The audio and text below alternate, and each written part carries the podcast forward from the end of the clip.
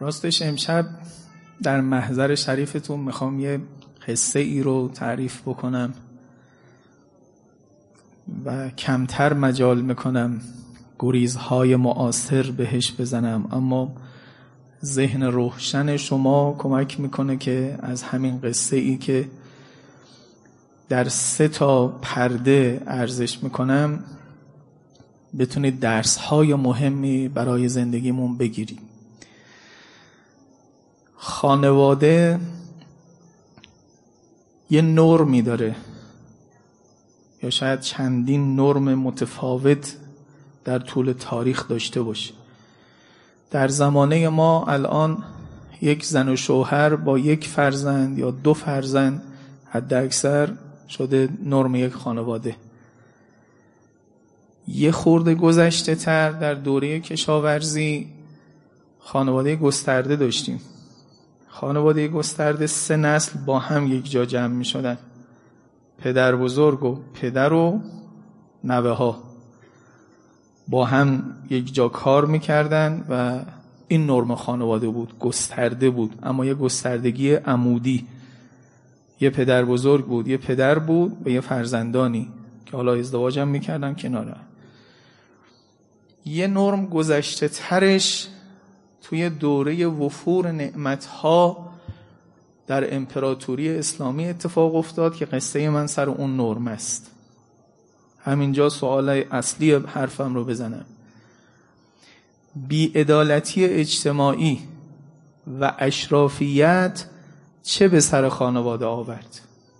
کلا امشب می‌خوایم دوباره یه حرف بزنیم. وقتی نابرابری اجتماعی اتفاق افتاد در حکومت عموی و به خصوص عباسی. من امشب با عباسی حرف دارم. به طور خاصم قطعه هارون الرشید رو.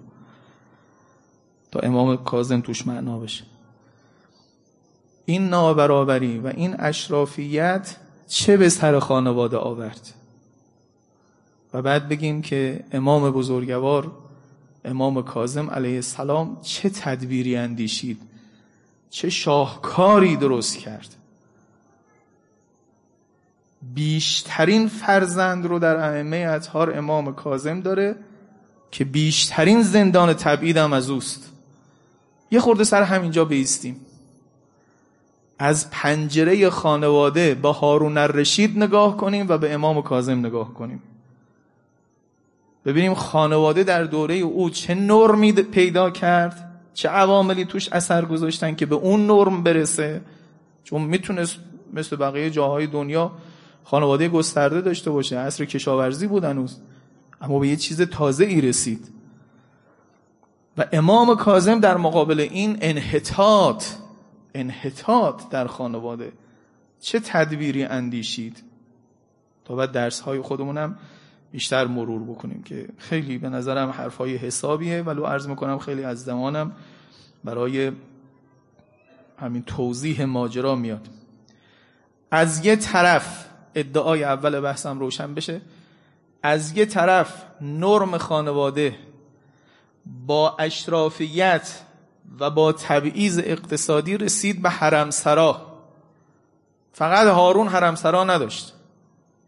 طبقه اشراف جامعه هم همشون حرمسرا داشت. فرقش تو کوچیکی بزرگیش بود. اینجا هم خانواده گسترده بود. اما نه گسترده عمودی. گسترده افقی. یک کسی به علت دارایی های زیاد به علت اشرافیت یا شاه بودن شروع کرده بود به یه حرمسرا درست کردن. و چه اتفاقهای سیاسی اجتماعی ناهنجاری های اخلاقی که این موجب شد در جامعه اسلامی. این یه طرف. در حالی که اشراف و شاه تونسته بود یک حرم سرا درست بکنه رقیبان سیاسی او یک زن و شوهر نمی‌تونستن تشکیل خانواده بدن. تشکیل خانواده برای رقیبان سیاسی برای محرومان از تبعیض محال شده بود سخت شده بود طوری که نمی‌تونست بره خواستگاری کنی یه زنی رو بگیره. دختران امام موسی بن جعفر علیه السلام همه مجرد ماندن تا آخر عمر. اتفاقیه؟ هجده دختر اتفاقی مجرد موندن؟ نه. تشکیل خانواده سخت شد. ببینید فقط پول یک جایی نیامد یه جایی رو دره بکنه. یه جایی خانوادهش حرم سرا شد یه جایی یه دونه زن آزاد پیدا نمی‌کرد نمی‌تونست ازدواج کنه یا دخترش رو به یک آدم آزادی حق در بیاره. فاطمه معصومه سلام الله علیها مجرد بقیه دخترها و همه هم یکی از یکی بهتر پاک دامنتر عفیفتر. یه معماست و سوم این که تو این وضعیت امام کاظم چیکار کرد؟ از این پنجره نگاه بکنیم که حرف تکراری زیاد نزنیم امشب. خب. بیعدالتی چیکار کرد؟ اشرافیت چیکار کرد با خانواده؟ عرض کردم تمرکزم سر دوره هارونیه. یه مقدمه کوچولو. اسلام تمام راه های بردگی رو بست الا یکیش که چاره ای براش نداشت. توی اون فضا چاره ای براش نبود. راه های بردگی چی بود؟ کسی مقروض می‌شد نمی‌تونست قرضشو بده برده می‌شد به عنوان برده. غارت می‌شد کسی اولادش برده می‌شد. نمی‌دونم قمار باخته می‌شد یک کسی برده می‌شد. راه های برده زیاد بود. یکیش هم جنگ بود. اسلام همه اونها رو بست. اما خب وقتی جنگ می‌کرد یه ادهی رو اسیر می‌کرد چیکارشون کنه؟ آزاد کنه که خب میرن دوباره میان میجنگن دیگه. همشون رو تو زندان ببره. بدتره. تقسیمشون می‌کرد بین مسلمین با یه دسته حقوقی. که اینها یه حقوقی رو رایت کنن. عین آدم آزاد یعنی براشون حق قائل باشه. اینو تو فاطمیه هم گفتم. فزده خادمه معلوم نبود کی رئیس خونه است. فزده رئیسه یا فاطمه زهرا. یه روز این جارو می‌کرد یه روز اون جارو می‌کرد. حالا این اوجش بود. بقیه مسلمان هم وظیفه داشتن یه دست حقوقی رو رعایت کنن. و برده ها هم می‌تونستن خودشون رو بخرن آزاد کنن. به انها طریق می‌شد راه آزاد شدن. غیر از این که به ما دستور داده می‌شد برای کفاره هاتون برده بخرید آزاد کنید کفاره روزه کفاره چه هر چی نگاه می‌کنید اول برده آزاد کردن. مستحبیش هم خیلی خوبه. امیر المؤمنین خودش تنها هزار برده خریده آزاد کرده. غیر ازی به خود برده هم یه امکاناتی می‌دادن که آزاد کنه. این برنامه تدریجی اسلام برای اسب بردهداری بود. اما خب برده جنگی مانده بود. توجه می‌کنید. برده جنگی وقتی مانده بود یکیش هم خانوم بود که بهش می‌شد کنیز. کنیز می‌گفتن. حالا اونا میگن امه امه نه ها امه با همزه. ما میگیم کنیز این می‌شد صاحب اولاد بشه. یعنی به همسری گرفته بشه از سوی ارباب خودش. از قضا تو فقه ما یکی از جاهایی که از این کنیزها استفاده میشه یه بابی ساعت عنوان استیلاد. طلب و اولاد کردن برای بچه آوری. او روزا هنوز رویان نبود. رحم اجاره هم نبود. راه این که یک کسی از خانومی که داره بچه دار نمیشه این بود که از کنیزش بچه دار بشه. توجه می‌کنید؟ به کنیزی که بچه دار می‌شد از ارباب خودش که باید ملکش می بود که این کار اتفاق بیفته می‌گفتن ام ولد مادر بچه. این عنوان کلی بود. حالا نام هم داشتن تو خونه ها ولی یه نام کلی هم به همشون می‌گفتن ام ولد. ام ولد دوباره اختصاصاتی پیدا می‌کرد که از بقیه برده ها متمایز بود. مثلا به محضی که بچهش متولد می‌شد بچه که آزاد بود. بچه دیگه برده نبود. چرا؟ چون بچه مولا بود. دو ام ولد نباید فروخته می‌شد و نباید هبه می‌شد. چرا؟ به خاطر بچهش اینا رو اسلام آورده ها. تو جاهلیت همچی خبرایی نبود. اسلام اومد گفت اگه بچه برات اوورد دیگه حق نداری اونو بفروشی از بچهش جداش کنی. دیگه حق نداری هبش کنی. سه به محضی که اگه تازه آزادش نکرده باشه دل بخواهن به محضی که ارباب میمرد او خودکار آزاد می‌شد. چرا؟ با ارث بچهش ارسی که گیر بچه آزاد می آورد اول چیزی که براش حساب می‌کردن ازش کسب می‌کردن از ارثش این بود که مادرت آزاد شد. انگار پول خرید مادرش رو می‌داد. اینا احکام اسلام بود درباره اینها که روال تدریجی رو بده تا طی بشه. خب این مسئله تمام شد. من یه پرانتزی بگم که توی وضعیت.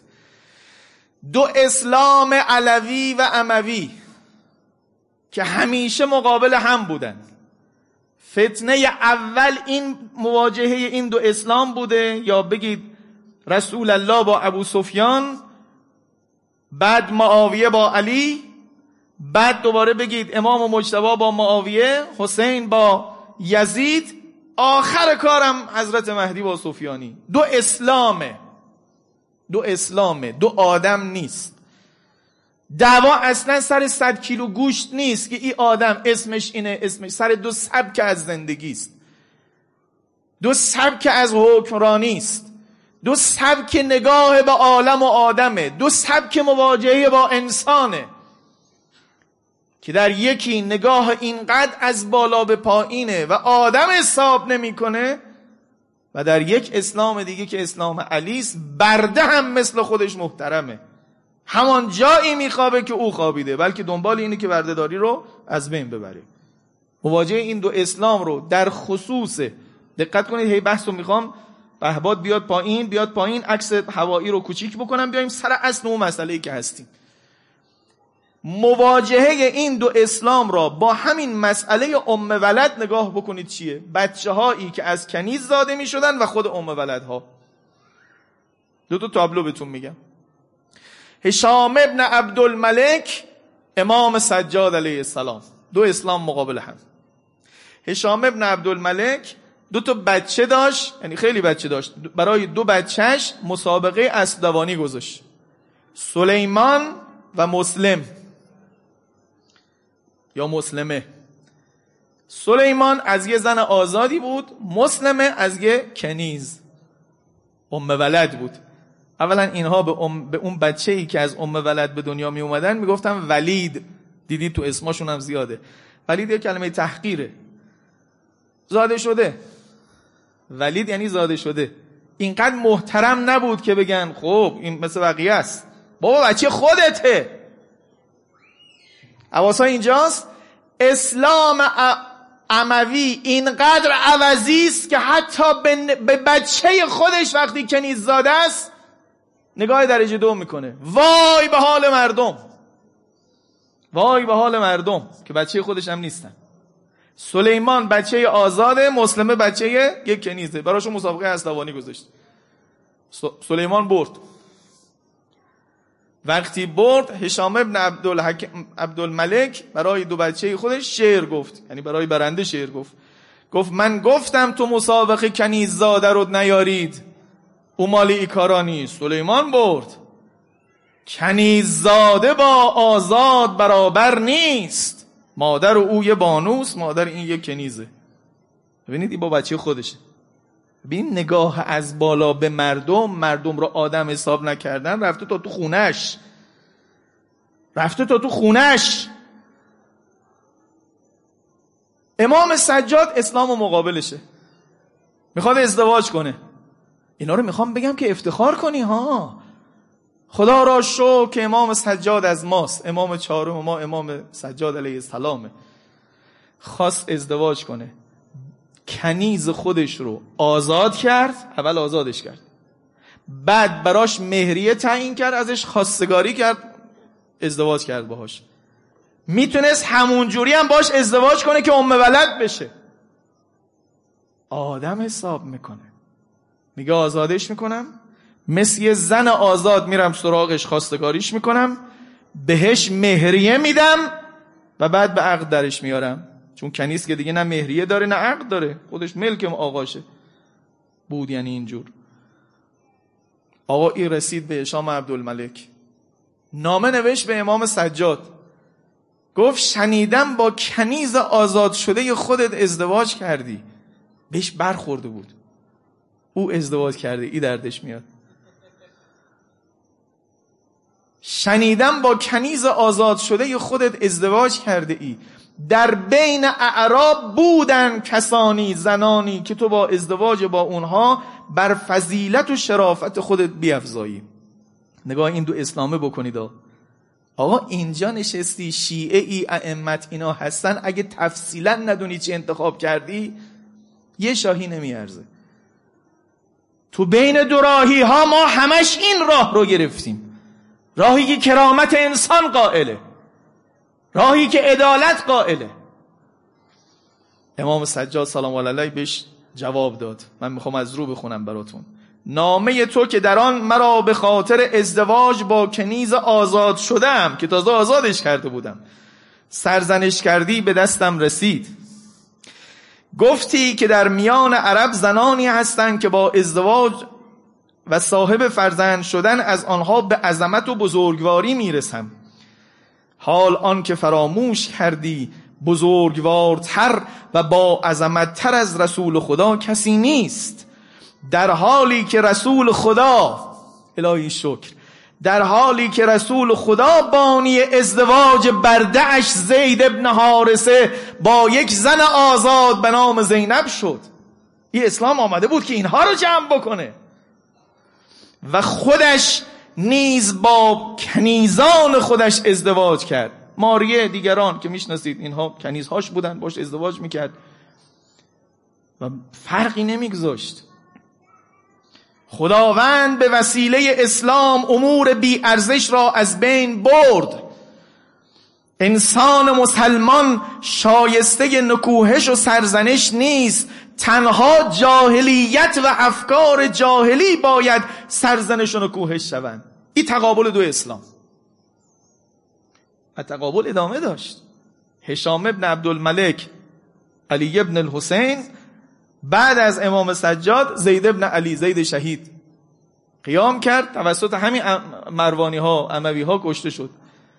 پسر هشام ابن عبدالحکم عبدالملک الان جای او نشسته. ببخشید او خود چیز بود اینجا همین هشام ابن عبدالملک خودش.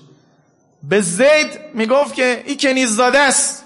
می‌خواست تحقیرش کنه. تو نظام ارزشی او کنیز زاده چیز بدی بود. زید شهیدم این اونور سخنرانی می‌کرد. می‌گفت اما اسماعیلم یک کنیزاده بود. کسی که قبله رو عوض کرده و کسی که همه این کارا رو کرده یک کنیزاده بود. قرآن رو به رو اونها می‌کشید. پرانتز بسته. چی گفتم تا اینجا؟ دو تا اسلام دو تا مواجهه با اون مقدار از بردهداری که مونده بود. و تو خصوص ام ولد. حالا فتوحات وقتی اتفاق افتاد که بدون اذن معصوم بود. در حالی که جهاد ابتداییه. جهاد ابتدایی شرطش حضور معصومه. او بلده کجا بجنگه کجا صلح کنه کدوم قواعد رو رعایت کنه. اونا چون کشورگشایی می‌خواستن کاری به اذن معصوم نداشتن. اونا غنیمت می‌خواستن کاری به اینا نداشتن. یه امپراتوریزم می‌خواستن را بندازن. وقتی فتوحات اتفاق افتاد با وجودی که همه درهای کنیز و برده بسته شده بود فقط یکیش مانده بود اما خب فتوحات همین یه دره رو کلی کنیز و برده وارد جهان اسلام شد. از این ور تا هندوستان از اون ور تا آخر خراسان ما از اون ور رفتن تا روم تا فرانسه. فرانسه یا هارون رشیدی که امشب می‌خوایم ازش حرف بزنیم متولد ری خودمونه بچه تهرونه. اینجا به دنیا آمده ولی برد مرزها رو تا فرانسه. یعنی تا نزدیک اونجا کشور اسلامی رفته بود. چون عموی ها در آندلوس یه کوچولویی مونده بودن اینها با رقیبی می‌خواستن درست کنن مثلا با فرانسوی ها رابطه های محکمی داشتن. آقا کنیز چه به وسیله فتوحات چه به وسیله هدایا می آمد داخل جامعه اسلامی. رسیدیم به اون جایی که می‌خوام. یه چیزی متولد شد به نام حرم سرا اول برای شاه. کنیزهای خوب و زیادی می آوردن بعضیاشون. خیلی یه خانواده گسترده حرم سرا یه خانواده گسترده شد اما گسترده افقی. آمار می‌خونم واقعا باورتون نمیشه. خدایا چه به سر اسلام آوردن؟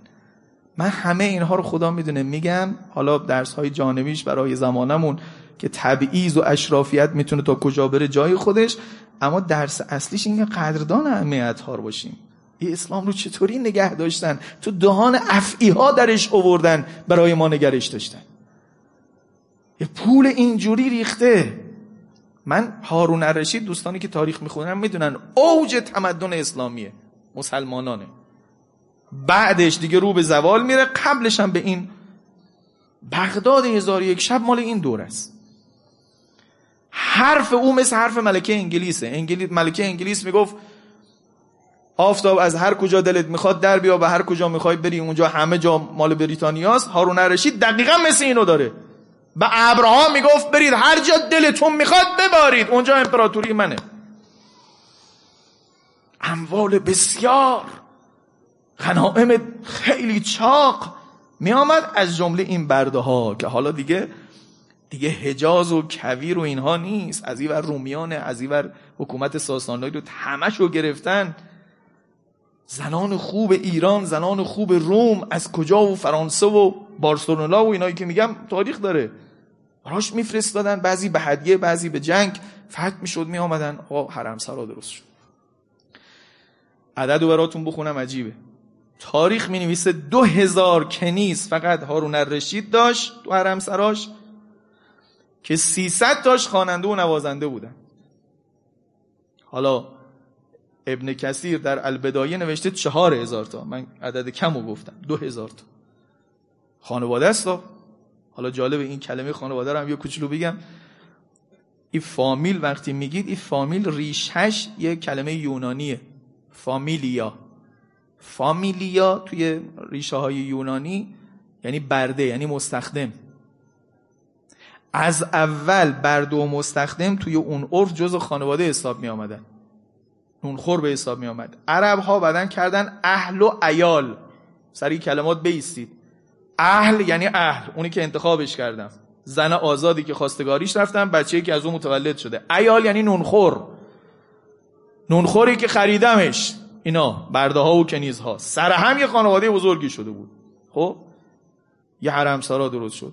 دو جور کس هم می آمد توی حرم سرا که این حرم سرا رو تشکیل می‌داد. یکی دختران و زنان متشخصی که دختران فرمان روایان و بزرگان و عمرا بودن تو جنگ ها فتح شده بود اونها رو گرفتون خودش یه افتخار موقعیتی بود. که زن کی و دختر کی الان در حرم سرای فلانی هستن. یه ضرب شست بود به طرف مقابل. یکی هم کنیزان زیبا و هنرمندی بودن که خریده می شدن و آورده می شدن من شب شهادت نمی‌خوام خیلی حرفایی بزنم که مناسب این جلسه نیست. بارقه یه نمونه میگم و می‌گذارم یه کنیز رقاص خواننده خطات پرهنری بود چون دیگه اینها باب شده بود که کنیزی که قیافه داره یا هنرهای زیادی داره قیمت خیلی بالاتری داشت. صد هزار دینار خریدن آوردن برای هارون رشید صد هزار دینار یعنی صد هزار سکه طلا. صد هزار سکه طلا. یه نمونه دیگه سی و شش هزار سکه طلا. گرون قیمت بودن اینایی که می آوردن خب؟ اموی ها که قبل عباسی ها بودن نجات پرستر بودن. اموی ها خیلی سر عرب عجم حساس بودن. خیلی قاطی نشه. عرب, عرب بمانه حتی خواندید تو تاریخ تو محرم شنیدید که معاویه یزید رو فرستاد تو بادیه اول زبان فسیح عربی یاد بگیره بعد بیاد. در حالی که خودش دمشق بود. تو نزدیک روم بود. خب؟ اونا چون نجات پرست بودن از کردم الان تو قصه ای که از هشام گفتم من پیدا بود. اینها عبدالملک مروان خوندم براتون. اینها ولید را یعنی کنیززاده رو ولی عهد نمی کردن بچهشون بودا عرض کردم تو مسابقه اونجور باش برخورد می‌کنه. ولی عهدش نمی کردن ولی عهد حکومتی فقط آزاده ها بودن. اونهایی که از یه زن آزاد باشن که انتخاب کرده بودن. خب؟ عباسی ها نه. چرا؟ یه خورده ذهن تحلیلیتون رو فعال کنید. عباسی ها از اول وقتی خواستن علیه اموی ها بشن رفتن سراغ عجم ها آمدن سراغ ما ایرانی ها ابو مسلم و خراسانی ابو سلمه خلال یکی تو عراق یکی تو خراسان. براشون نیرو تجهیز کردن. پس از اول با عجم ها قاطی شدن. دیگه ای اساسیت رو نداشتن. بچه های عجم رو یعنی کنیزهایی که داشتن یا ازدواج کرده بودن هم ولی عهد می‌کردن. به خصوص کنیزها رو. یعنی این نکته رو هم برعکس اموی ها شدن. حالا ببینید چه اتفاقی میفته حرم سرا شده از روم و از غرب و از ایران و از کجا و کجا اینها کنیز دارن و از بعضی هاشون هم بچه می‌گیرن. به نظرتون اتفاق طبیعی چیه؟ یه دعوای جدی بین ام ولد هاست برای ولایت اهدی می‌خوام الان اقتضاعات حرم سرا رو بگم. یه خانواده منحدی منحدی به نام حرم سرا درست شد. حالا عوارض سیاسی اجتماعیش رو نگاه کن. الان هر ام اولا هر کنیزی سعی می‌کنه تلاش کنه دلربایی بکنه شاه اونو ببره. ازش صاحب بچه ای بشه. اگه صاحب بچه شد خودش آزاد میشه. بچهش رو بتونه ولیعت کنه فردا خودش ملکه است. چه رقابت های سیاسی اجتماعی تو هر همسراها شکل می‌گرفت که چیکار کنن؟ تاریخ نوشته از این اتفاقاش چه اتفاقای عجیب و غریبی اینجا میافتاد که مثلا خود هارون الان یه ام ولده خیزران کسایی که اهل تاریخن می‌دونن یه ام ولدی که توی این یه به اصطلاح کنیزی ام ولدی که توی این دوره خیلی اومده باشه بالا تو مسائل سیاسی کلان دخالت کرده باشه خیزرانه. مادر هارون و مادر هادی هر دو تا بچه خودش رو شاه کرد. اول هادی بعد هارون. ببینید دعوا دعوای جدیه. حسادت ها و کشمکش ها و اینها چه اتفاقایی میفته یه باره می‌تونه یه زنی رو بیاره مثلا تو نقش اول حکومت بازی کنه. من می‌خوام یه نتیجه بگیرم. اینجا این نتیجه مهم. من فاطمه تو این محضر شریف یه بحث خیلی مهمی رو عرض کردم. الان می‌خوام از همون دوباره برگردم به اون یه اشاره کنم. وقتی خانواده به علت اشرافیت و به علت تبعیض ناروا می‌رسه به نرم حرم سرا که فقط در شاه نمیمانه بلکه در اشراف هم ادامه پیدا می‌کنه. شما همتون قصه بشراحافی رو شنیدید. که همین دوره امام کاظم علیه السلام بود از خونش رد می‌شد و صدای تار تنبور بود. و یکی از اشراف بود. او که هارون الرشید نبود. ولی باب شده بود دیگه. الناس علی دین ملوکهم. هر کی داره دارندگی است و برازندگی او دو هزار تا داره ما ده تا داریم ما بیست تا داریم. حرمسراهای کوچیک. شب نشینی های اونجور همون اتفاقایی که تو دربار میافتاد ورژن کوچیکش تو خانه اشراف میافتاد. و ریخت سبک زندگی مسلمان ها رو عوض می‌کرد. سبک حکمرانی رو عوض می‌کرد. عرض کردم مثل این ماجراهایی سر ولایت اهدی میافتاد. زن یا کالا می‌شد یا سالار می‌شد. و هر دوتاش منفی. کالا بود چون حرم سرا بود پول می‌داد صد هزار سکه طلا یه زنی رو می‌خرید. با این پولم صاحبش می‌شد. حرم سرا درست کرده بود. کالا بود که اسلام تو فاطمی سرش داد و فریاد کردیم. اسلام آمده بود زن دیگر کالا نباشد. زن خودش شخصیت داشته باشه. یا سالار می‌شد. با این چیزها. به ادبیات امروز بخوام بگم حضرت آقا دوباره با دیدار و با بانوان خیلی خوب گفتن. زن یا در قرائت سرمایهداری قرار بگیره یا در قرائت فمینیسم سرمایهداری او رو کالا میدانه فمونیست ها می‌خوان اونو سالارش کنن. یه سالار سرپنجه ای باشه همه کاری مثلا همه مردان هم زیر نظرش کار بکنن. اتفاق افتاد. تاریخ آینه است. برای خیلی از این اسم هایی که اتفاق میفته یک ریشه هایی ببینیم ولی آخرش تحولات اجتماعی رو نمیشه نعل به نعل اونجا گفت. ببینیم که آقا چه اتفاقی افتاد. مثلا همین خیزران اینجوری اتفاق افتاد. آثار سوء اجتماعی آمد. یکی توی سیاست که همین ماجرا مثل این ماجرایی که گفتم که حالا پایین هم مثال خواهم زد. یکی حتی تو ناهنجاری های اخلاقی. منو ببخشید یه سه دقیقه ای چهار دقیقه ای سر این منبر این مسائل رو ناچارم بزنم. عزیزان من همجنسگرایی قوم لوط بوده بعدن هم بوده زیر زمین هایی توی شهرها اتفاق افتاده. ولی بیاد یه ورژنی بشه و حتی بهش تفاخر بشه یه دورایی اتفاق افتاده. ملازمه است بین حرم سرا و رشد هم جنسگرایی در جامعه اسلامی اتفاق افتاد. برای اینکه حرم سرا رو بتونن کنترل کنن هم در ایران ساسانی ایران گذشته هم در جاهای دیگر دنیا چون حرمسرا مال یک کسی بود که الان شاه مملکته یا یکی از اشرافه. او که نمی‌خواد همه با نوامیسش بیان و برن.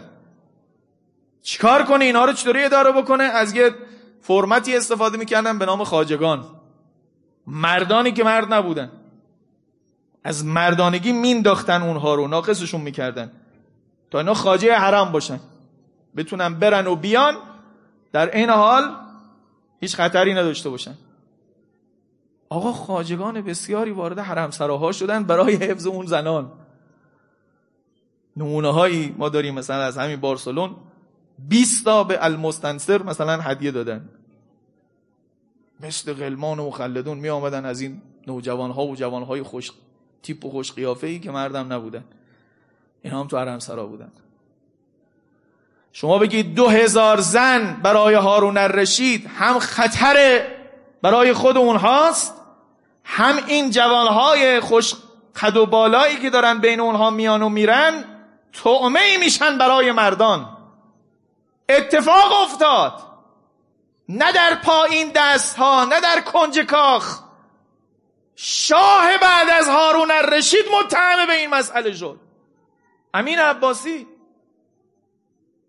امین در ماجرای مأمون امین امین یه آدم شهوترانی بود هم با کنیزکان هم با خاجگان هم با ببینید جامعه به کجا میره.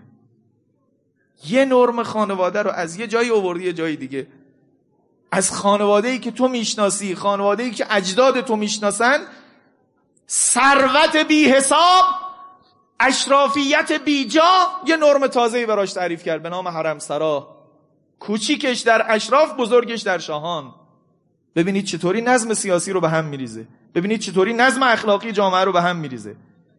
اینا پدیده های اجتماعی است. یه کنجیشو دست می‌زنی صد جای دیگه هم خراب میشه. یه باری یه چیزایی اتفاق افتاد اصلا برق از سر آدم میجهه.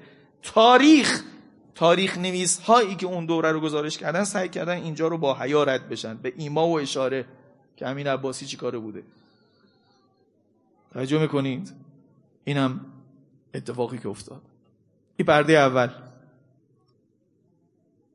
نرم خانواده اینجوری شد. حرم سرا متولد شد. این اثرات سیاسی اجتماعیش اونم اثرات منحط اخلاقیش برای جامعه. پرده دوم. رقیب هارون الرشید. کسایی که در دستگاه او جز اشراف و طبقه ممتاز نیستند رانده شدگان پابرهنگان و پس زده شدگان. اونها چی؟ اونها حق تشکیل خانواده اصلا نداشتن. نه پلیس میچرخید اجازه نده تشکیل خانواده بدن. خیلی دقت کنید. چنان که اونجا هم به قدرت سخت اتفاق نیفتاد حرم سرا یه قدرت نرم بود. اینجا هم یه قدرت نرم وادار می‌کرد. خواهش می‌کنم این دوره رو مجال کردید یه خورده تاریخش رو بخونید. سختترین دوره بر آل ابی طالب تو این دوره است. زندانهای نمور عباسی ها به خصوص همین هارون الرشید و بعدا متوکل عباسی سختترین دوره های هاشمی ها و بنی طالبن اینها خیلی برشون سخت گذشت. به خصوص قیام های حسنی اتفاق افتاده بود یه تعدادی از علوی ها قیام کرده بودن قیاماشون سرکوب شده بود بهانه دست اینها داده بود برای گرفتن هر کسی علویه. علوی نحس شد. حتی تو فرهنگای ما الان اومده. تو بعضی شهرها میره میگه آقا از سید زن نگیر که نحس او. انا اعطینا کل کوسر نحس سید؟ ای بازمانده او دور است. یه امپراتور فرهنگی هم کار می‌کرد که اینها نحسن. نحسیشون چی بود؟ نحسیشون دربند شدن و زندان شدن بود. نه جن گرفتن و نه سنگ از آسمان افتادن. دستگاه عباسی باشون بد بود. تاریخ می نویسه شست داشت توی یه زندانی بودن. زن و مرد. لباس مندرس. بعضی برهنه. شب رو از روز نمی‌تونستن تشخیص بدن. با خواندن قرآن مواقیت سلات رو برای همدیگه معلوم می‌کردن. حافظ قرآن بودن. می‌دونستن یه جز قرآن خوندن چقدر زمان می‌بره. این می‌خوند بعد نفر بعدی جز بعدی می‌گفتن الان این قد خوندیم باید الان مثلا از آن ظهر شده باشه. لباسی برای پوشیدن خود نداشتن. تو تاریکی ها تو زندان های سخت نمور. کسی حق نداشت داماد اینها بشه. داماد اینها شدن هزینه داشت. اگر اینها داماد خانواده ای می شدن خانواده اون دوره قدیم اون قبیله اون طایفه باید پشت دامادش می دیگه. هزینه اینها منتقل می شد به طایفه. نه بهشون زن می‌دادن نه کسی ازشون زن می‌گرفت. خواهش می‌کنم مواجه این دو اسلام رو. تو ورژن خانواده برات آوردم تا اینجا. یک طرف اون اسلام تبعیض و اشرافیت رسید به حرم سرا و اون معضلات سیاسی اجتماعی طرف مقابل دیگرش رو در استضعاف و محرومیت به جایی رسانده که نمی‌تونه تشکیل خانواده بده. حق تشکیل یک زوج دو نفره نداره. پسر امام کاظم علیه السلام از مدینه هجرت کرد رفت به سمت قاسمشون. قاسمی که امام کاظم دربارش میگه اگر اگر خدای متعال نگفته بود که امام بعد از تو رضاست من قاسم رو به عنوان امام معرفی می‌کرد یعنی اینقدر وارسته.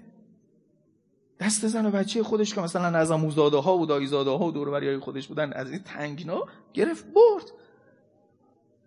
دختران مجرد موندن. ببینید چه قشنگ امام کاظم علیه السلام خودش میگه. فضاق بنا الامر. فضاق بنا الامر. بر ما تنگ شد. خیلی تنگ شد. حالا بزرگ خود این بزرگان که امام کاظم شما می‌بینید بیشترین زندان رو رفته. زینب کبرا سلام الله علیها کلا چهل روز بوده. کمترین عددی که برای امام کاظم گفتن چهار ساله. کمترین عدد. تا چهارده سالم گفتن تازه این زندانه. تبعید و فراری در بعضی از قریه های شام. تو غار ناشناس با لباس متبدل. دائما بوده. ببین سخت شده امر. به خصوص تو امر تشکیل خانواده. خواهش می‌کنم اینجاها رو خیلی دقت کنید. توی یه سفری هارون اومد مدینه. معمولا بعد از مکه که انجام می‌دادن یه سری هم مدینه می‌زدن که زیارت رسول الله بکنن. اونجا به خاطری که جلب نظر مدین مدینه ها بکنه و یه خودی نشون بده به همه هدیه می‌داد. پولم که الا ماشاءالله بود دیگه. هفتاد و پنج هزار قنتار نوشتن. بیت المال می آمد قنتار این پوست های بزرگ گاو پر از سکه اطلاع. هفتاد و پنج هزار تا می آمد توی دربار. پول پاشی می‌کرد. به امام کازم و اولاد او و نزدیکان او یک ریال نداد. یک درهم نداده به اونها. پسرش معمون کنارش بود. گفت بابا به همه عطا بخشی کردی به اینها هیچی ندادی. گفت که فقر او پیش من محبوب تر از اینه که غنی و بی نیاز بشه. چرا؟ اگه بهش پول بدم هیچ تضمینی نیست که فردا با صد هزار شمشیرزن علیه من قیام نکنه. بذار تو فقر باش.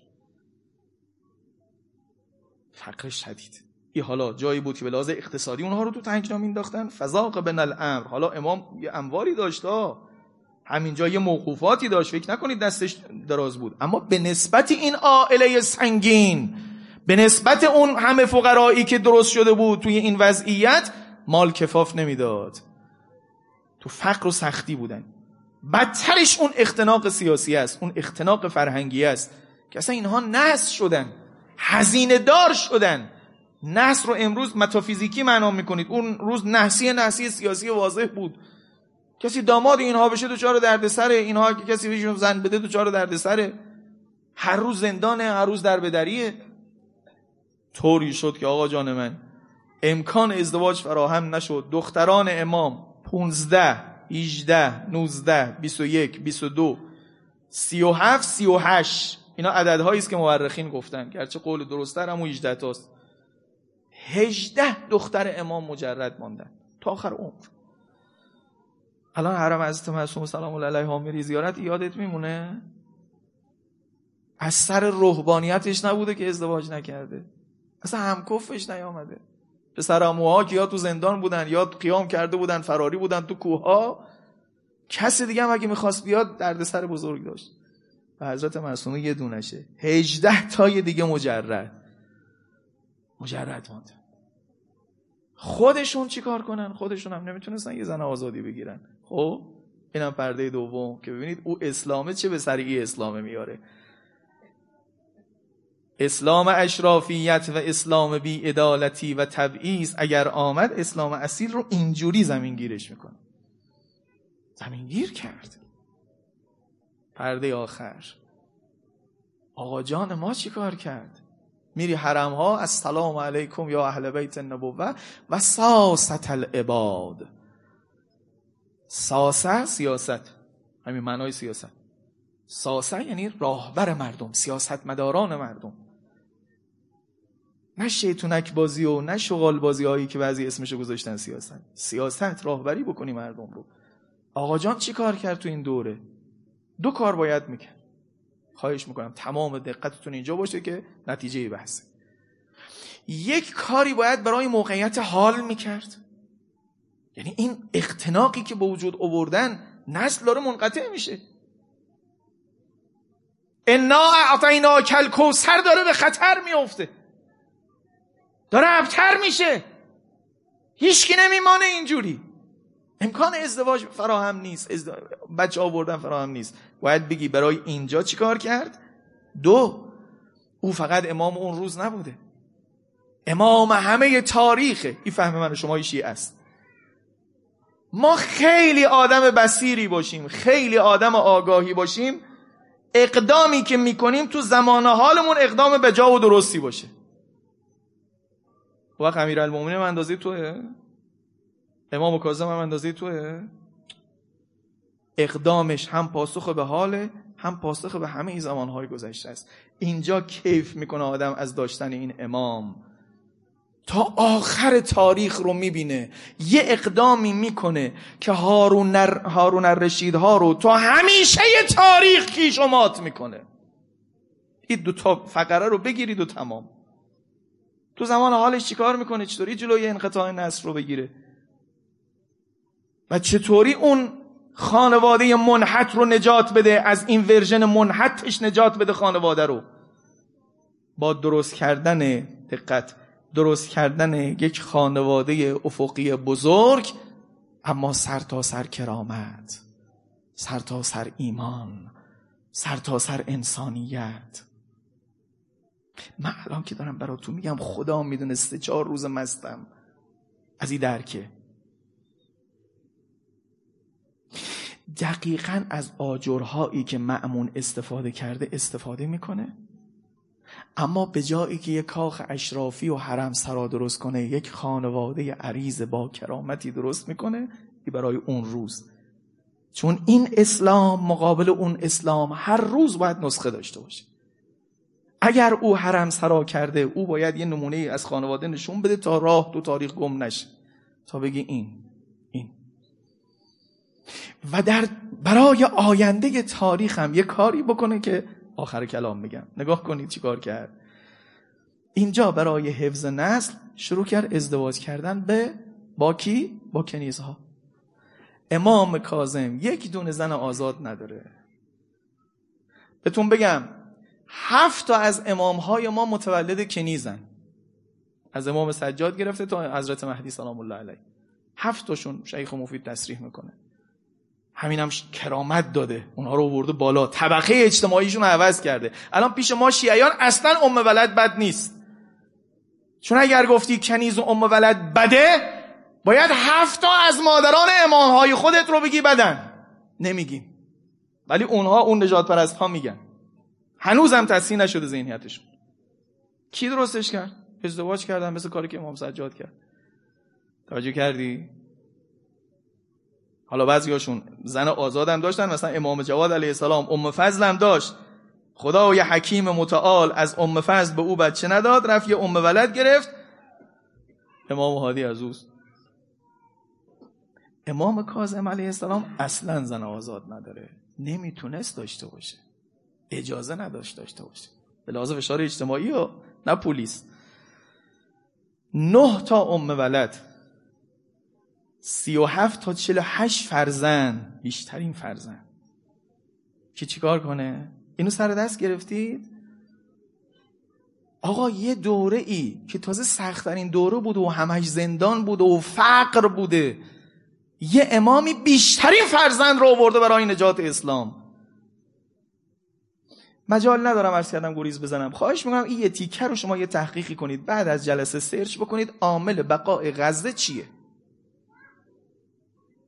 ما چند نقطه روی زمین داریم که پرتراکم ترینن به حسب جمعیت. مثلا تو هندوستان یکیش هم غزه است. غزه اگه توالدش رو از دست بده تمامه. غزه رو موشک نگه نداشته توالد نگه داشته فرزند آوری نگه داشته. هزار آفرین داره. هزار آفرین داره. حالا اونا هم شیعه معنوی هن ولی ما دارن شیعه درسش اونا گرفتن. امام سجاد علیه السلام برای حفظ نسل ام ولد گرفت. فعلا برای حفظ نسل میگم که این نسل منقطع نشه. نه تا ام ولد نزدیک 48 تا فرزند. حالا توش اختلاف. چاره این بود. نگاه کنید چقدر قشنگ. یه بار دیگه که هارون آمده بود پول می‌داد و این مرتبه به امام کاظم هم داد میفرماد والله لولا انی ارا اتزوج بها من عذاب بنی طالب لعلا ینقطع نسله ابدا ما قبلتها. به خدا قسم اگر نمی‌دیدم که ازدواج عذبها و مجردهای خاندان علی ابن ابی طالب به خطر افتاده در حدی که نسلشون داره منقطع میشه من هدیه تو رو قبول نمی‌کردم. توی شاه ظالم اگر به من هدیه بدی که من نمیپذیرم اما نگران اون نسلم. از هدیه هارون هم قبول می‌کرد قرض می‌کرد نه فقط برای خودش برای این مجردهای به اصطلاح خاندان عبدالمطلب. یه بار دیگه یه قصه دیگه. هارون ازش سوال کرد دوباره می‌خواست پول بده. و همه می‌داد می‌خواست حالا این مرتبه به موسی جعفر هم بده. گفت آیلت چند تاست؟ حواسا اینجاست؟ هارون به امام کاظم گفت آیلت. آیله عرض کردم اعم از اهله. نون خورا. همه اینایی سر سفرتن بعضیش که نیزن بعضی بردن. آقا گفت 500 تا. 500 تا. بنازمه بعد هفت سالم زندان بودی؟ دورت بگردم. او اراده کرده نسل تو رو منقطع بکنه. هیچ هم بهت زن نمیده. ساست لباد اینجوری بهش نگاه کرده بودی؟ هارون جا خورد. گفت اون ستاش بچه ها یعنی اگه باشه دمار من در اومده. گفت نه همش بچه هم نیستن. یه تعدادش از این ها بودن. همش خانواده خودش نبود. خانواده خودش چلو خورده ای بودن. اینهایی که زیر چتر خودش اوورده بود. این تدبیر آقا جان. تدبیره اینجا. مقابل اون ورژن منحت خانه چی کرد؟ بگم اون نتیجه. حرم سرا و اون مسخره بازی هایی که راه افتاده بود و اون اتفاقای شنیعی که میافتاد که خدا می‌دونه سر این منبر هزار بار دیگه هم بیام نمی‌تونم بگم. بین زبیده و هارون چه اتفاقایی میافتاد؟ چه شرط بندی هایی می‌کردن؟ چه قمارهایی می‌کردن؟ بعضی شدم روش نمیشه بخونه اصلا. تو خلوتش هم می‌خونه حالش به هم می‌خوره. اون خانواده منحتی که داره ورژن میشه یه سبکی میشه اشرافم دارن پیگیری می‌کنن تا ته جامعه داره میاد. برای اون داره چیکار می‌کنه؟ سه دونه آدم رو می‌خوام هنری امشب مهمان هنرمندا بودیم می‌خورد هنری بگیم. سه دونه آدم رو از این خانواده با این خانواده با هم مقایسه کنیم تا خوب دستت بیاد چیکار کرده آقا. مادر هارون زن هارون خواهر هارون. مادر امام زن امام. به جای خواهرش اجازه بدید بذارم دخترش. حضرت فاطمه معصومه سلام الله علیها مادر آرون کیه؟ خیزران اسمشو گفتم. خودش یه ام ولده. بعدا توی اون بازی رقابت آمد بالا هادی بچه خودش رو شاه کرد هارون هم شاه کرد. اینقدر نفوذ پیدا کرده بود که یه کاخی داشت خودش. یه نیمچه کاخی داشت. دائما عمرا و اشراف و اینها می آمدن و می رفتن. و نقش خیزران شده بود واسطه گری به تعبیر امروزی ها پارتی بازی. یک کسی رو زندان کرده بودن حالا امروز زنگ می‌زنن او روز میآمد یک کسی رو پیکی رو میفرستاد یه غلامی رو بگو فلانی رو آزادش کنن واسطیگری زیاد می‌کرد. نظم و حکومت اصلا به هم ریخته بود به خاطر خیزران. تاریخ می یه حاشیه‌ای هم درست شده بود پچ پچ هایی هم بین مردم گذشته بود که مثلا فلان امیرها که میرن فلان اتفاقا هم میفته یا مثلا چپی نگاه می‌کنه حالا چیکار داری دیگه؟ ولش کن. اینا به گوش هادی رسید پسرش. ناراحت شد. گفت مادر چرا اینقدر دخالت می‌کنی تو کارها؟ تو اون نظمه. چرا اینقدر دخالت می‌کنی؟ اگه دیگی دیدم یکی از عمرا و فرمان روایان در خونت اومدن گردن اونو می‌زنم تمام اموالش هم مصادره می‌کنم. گوش نمی‌داد دوباره هم اجازه می‌داد. چون یه قطبی شده بود سالار شده بود. اندیشه فمونیست اتفاق افتاده بود واقعا. سالاری داشت می‌کرد. هادی براش نقشه قتل ریخت. ببین منحت خانواده منحت وقتی میگم فقط توش هم جنس بازی اتفاق نمیفته نقشه کشتن مادر خودش رو میچینه. هادی نقشه کشید مادر خودش خیزران رو بکشه. غذای مسمومی درست کرد فرستاد. یکی از کنیزان که آخر اون آدم برویی داشت دیگه. خبر داد لو رفت. نخورد. ولی فهمید کار هادیه. حالا اون نقش ریخ و هادی رو کشت. هادی رو مسموم کرد. این مادر. بریم از او خانواده بیاریم. مادر امام کاظم کیه؟ کی اسمشو بلده؟ حمیده. حالا شما فارسا میگید حمیده. حمیده اصلش. زن با کرامت. بسیار با عظمت. اینقدر که آدم حزم می‌کنه وقتی میشنوه که او کیه و چطوری هست امام صادق همسر امام صادقه. حالا او برده بوده و ماجراهایی داره که نمی‌خوام بگم. انتخاب شده از اون ور دنیاست. اصحاره همه دنیا رو هم جمع کردن تو خانه خودشون. از شرق توشون زن هست از غرب توش هست هم اومدن. روزی که آقا جان ما آمد هم شرقیه هم غربیه هم ایرانیه هم همه جا توش هستن. تن مبارکش مال کل کره زمینه. روح مبارکش هم که از رسول الله است آسمانه. آقا حمیده مادر امام کاظم علیه السلام امام صادق وجوهات قسمت مدینه رو می‌داده اون تقسیم کنه. ببینید نقش داره. زنه زن مؤثره. اما از او واسطه گری های بی خود و اون آمده شدهای مردانه که بیان و بشینن او هاشیا براش درست بشه هرگز. ولی نقش اجتماعی داره. وجوهات وجوهات الان یه مرجع تقلیدی وجوهات میده مثلا به طلبه ها یه کسی مسئول یه خیریه است کل ایتام زیر نظرشن. یه همچی کاری می‌کرد. از طرف امام صادق علیه السلام. بهش فرموده بود که به زنان مدینه احکام و معارف نشون بده. بعض از پیروان خودش مثل عبدالرحمن ابن حجاج رو برای بعض از مسائل شریف فرستاد گفت رو از حمیده سوال کن. مهمتر وسیع امام صادق علیه السلامه. یعنی وقتی می‌خواد وصیت کنه تقیه هم بکنه اسم امام موسی بن جعفر رو نگی که براش خطر درست بشه وسیع خودش به این خانم قرار میده. مادر مادر. نگاه کنید چقدر تفاوت کاره. زن همسر. اونجا کیه؟ جمع بکنم بحثو زبیده. زبیده که کتاب ها باید دربارش گفت. خودش یه تاجر بردست. اولا. دوم اینکه یه مقری از بیت المال می‌گیره پنجاه هزار درهم تو بعضی گفتن پنجاه میلیون درهم. پول میریزه همینجوری. ولیمه عروسیش معروف تو تاریخ پنجاه و پنج میلیونیه. پنجاه و پنج میلیون درهم فقط ولیمه عروسی خودش رو هارون الرشید شدن که هر دوتا هم هاشمی هن. خب؟ نقش او چیه تو سیاست؟ روشنه. تو ماجرای امین و معمون تو دعواهاش می‌بینید زبیده نقش اصلی رو بازی می‌کنه. ولایت اهدی به امین برسه بعدا او خانواده منحت. خانواده امام. زن امام کیه؟ ام احمد. بشناسید عزیزان من اینها رو. شیراز میرید تهران این جاهایی که میرید زیارت می‌کنید اینا رو زیارت کنید. ام احمد مادر شاه چراغ. همسر یکی از همسران امامه. تو تاریخ هست که هیچ کس برگزیده تر نبود پیش امام. از این. مجلسی می نویسه عاقل ترینشون با ترینشون ام احمده.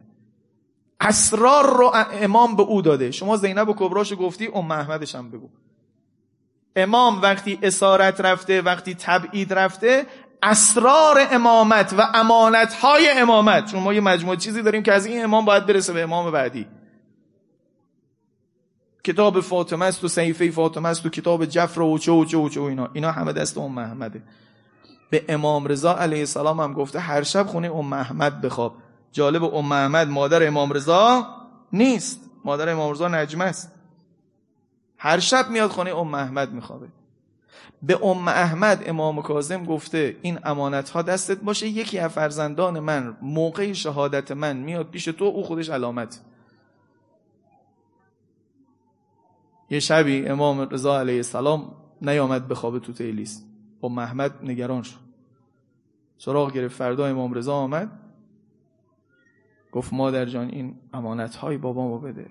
و محمد گفت بابات شهید شد. گفت بله. دیشب در زندان هارون الرشید تمام شد. هنوز خبرش هیچ جا نپیچیده. آمد ازاداری بکنه. گفت هیچ چیز صداشو در نیار تا اعلام بکنن. الان بد میشه.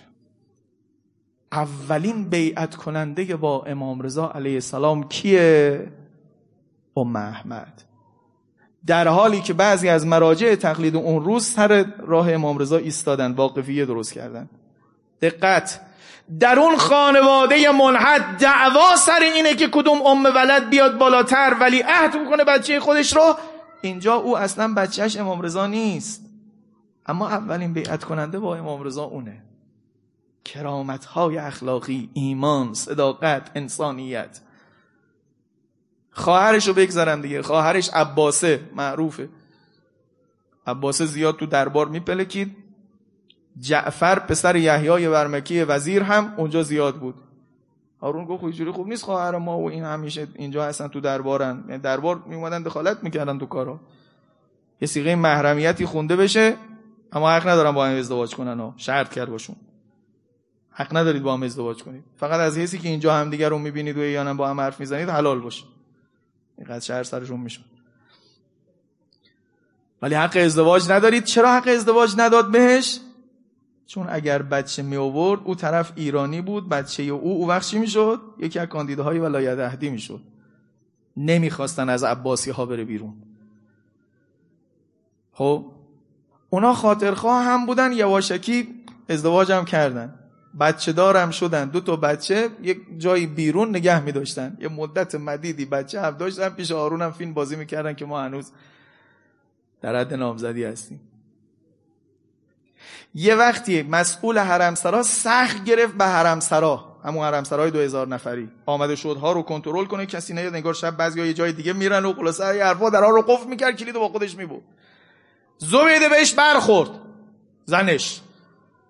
گویی چی بازیات چیه در میاری؟ حالا او که بنا زبیدی کارو نکرده بود ولی خب زبیده هم بهش برمیخورد که درو قفل می‌کنم من اینجا تو لو داد ماجرای عباس و جعفر را. سر جعفر به باد رفت. خانواده منحت. بر نگاه کن. کی؟ فاطمه معصومه. یکی یا یکی گلتر. اولیه. دیگران دیگران. دیگه حضرت فاطمه معصومه رو می‌شناسید وقت منم تمام. این پاسخش به خانواده منحت خانواده انسانی. یه پاسخ هم برای تاریخ داده که دیگه روزه منه. این خانواده بزرگ 48 نفره رو بزرگ کرده همشون رو به اقصانقات فرستاده یا تاریخ فرستاده؟ شما یه لحظه نگاه کنید اگر امام رضا نمی آمد ایران چی می‌شد؟ اگر شاه چراغ نمی آمد چی می‌شد؟ تشیع ما مال کاشته شدن فرزندان با کرامت امام موسی بن جعفر در کل این امپراتوری بزرگ اسلامی است. او با خانواده چه کرد؟ امام کاظم با خانواده چه کرد؟ هر جایی واحد شیعه راه افتاده یکی از فرزندان امام موسی بن جعفر یا نواده های موسی بن جعفر؟ نوعا مال موسی بن جعفرن بیشتر مال موسی بن جعفرن. نگاه کنید و تمام شد حرف من. اینجا خیلی جای حرف هست که اصلا یه نگاه تمدنی. هارون یه جولانی داد فرمود که ان للباطل جوله و للحق دوله یه جوله ایداد یه خانه فاسد منحدی درست کرد در همسرای تمام شد رفت. اما دولت موسی بن جعفر باقی ماند. همین فرزندانش رو توی اقصان نقاط عالم حالا تاریخ فرستاد سختگیری های زمانه فرستاد تقدیر الهی. بچه ها بودن اینجور تربیت شده بودن. آمدن تشیع رو کاشتن در همه جای امپراتوری اسلامی. هر کنار هر کدومشون حوزه های علمی تشکیل شده شهرهای متدینی تشکیل شده بعدا از اونجا فیضان کرده علم و قدس به بقیه نقاط کشور. همه اتفاقایی که می‌بینی. آقا قدر امام رو بدونید. امام معصوم یه چیزیه تو عالم. تدبیرهایی می‌کنه برای همه تاریخ. روزه روزهای آخر تو زندان سبنی ابن شاهک یهودی سندی بهش گفت که من بگم کفن برات بیارم. دیگه نقشه خودشو که می‌دونست. و شنیدید که هر شب هر شب امام کتک می‌خورد. لحظه افتار که می آمد و افتار می‌خواست بکنه امام. سختگیرترین زندان بانش خواهش می‌کنم عزیزان این روایتی که می‌خونم رو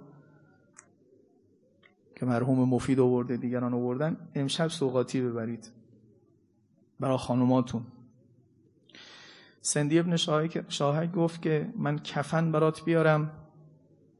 امام بهش گفت که ما اهل بیت سه چیز رو از حلال ترین مال منتهیه می‌کنیم. یک مهریه زنانمون دو پول حجمون سه کفنمون مرده هامون. انسان پیش اینها عزیزه. پاکترین مالت رو برای مهریه خانومت قرار بده. زن پیش اینها عزیزه ارجمنده.